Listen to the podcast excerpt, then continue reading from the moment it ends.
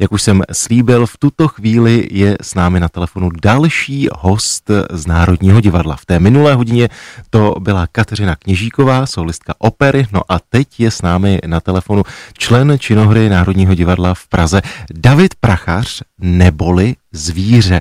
Z nové inscenace Daniela Špinara Kráska a zvíře, která bude mít svou oficiální odloženou premiéru 10. ledna, tedy v pondělí. Davide, moc vás zdravím a přeji vám dobré dopoledne. Taky vás zdravím, pěkné dopoledne. Jsem rád, že jste si na nás udělal čas. Tak mluvil jsem o tom, že v pondělí vás čeká odložená premiéra, ale když jsem se teď díval na program Národního divadla, tak teď vás čeká série předpremiér, říkám to správně. Ano. No, my máme trošku jiný režim, protože normálně v představních to bývá tak, že před každou premiérou jsou čtyři hlavní zkoušky, včetně generálky potom veřejné. Ovšem to se nám nesplnilo, tento sen, protože já jsem odemocněl, takže všechno se muselo před premiérou zrušit a Národní divadlo je trošku taková komplikovanější velká organizace, kde se ty představení zase musí někam dát a nejde to ze dne na den, to znamená, že jsme museli měsíc čekat a teď vlastně bez toho generálkového týdne máme dneska takový první představení, potom 8., 9. a 10. to vyvrcholí premiérou. Jak už jsem říkal, budete hrát roli zvířete. Tak mluví se o tom, že herci vždy touží právě po těch záporných postavách.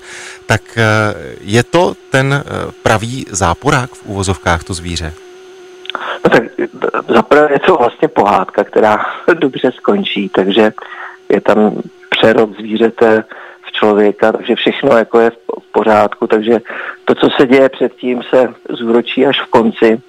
Nicméně eh, tady eh, role zvířete, to mě spíš tak jako na tom baví jiné věci, že vlastně během toho představení jednak mám takový zvláštní chudy v půlce, to eh, je taková zvláštnost, ale taky pracujeme tam se zvukem, že vlastně já si trošku ten zvuk sám dělám takovou mm, vlastně rukavicí, která je spojená s počítačem, takže je to trošku taková i magie zvuku a magie toho celého představení spočívá vlastně v tom, že je to trošku improvizace, co se týče toho zvuku. Jo?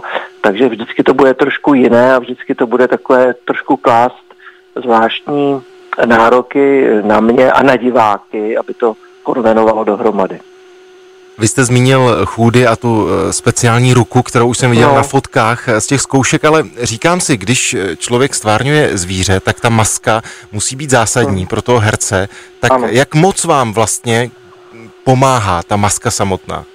No tak normálně vždycky samozřejmě výtvarníci uvažují o tom, co nového vlastně přinést do toho kontextu krásky a zvíře. Všichni znají asi film, znají i hollywoodský film, takže vlastně těch variací už bylo víc. A protože to je divadlo, tak na divadlo se přece nemusí používat trošku jiný prostředky a mm, to, jak vypadám, nebo to, jak vypadá zvíře, vlastně to je široký pojem představ, že jo, co pro koho taky se to taky někdo je kráska a netvor, jo? takže vlastně je to netvor, je to napůl člověk, napůl zvíře.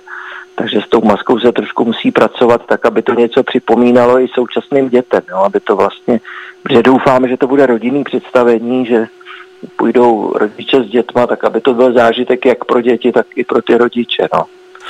A dělat pohádku není jednoduchá věc, protože žijeme někdy v takovém tom zakletí, kdy ty pohádky vlastně trošku už potom nemají žádného ducha. Jakoby ty pohádky jsou už jenom takový fragment nějaký jakoby naší představy, co to je pohádka, ale opravdu pohádka jako tvar je strašně náročná, zvlášť prostě na divadle, kde se člověk nemůže prostě nějaký romantický scény v přírodě, že jo, tak toho se musíme vzdát, no, tak musíme používat trošku jiný prostředky.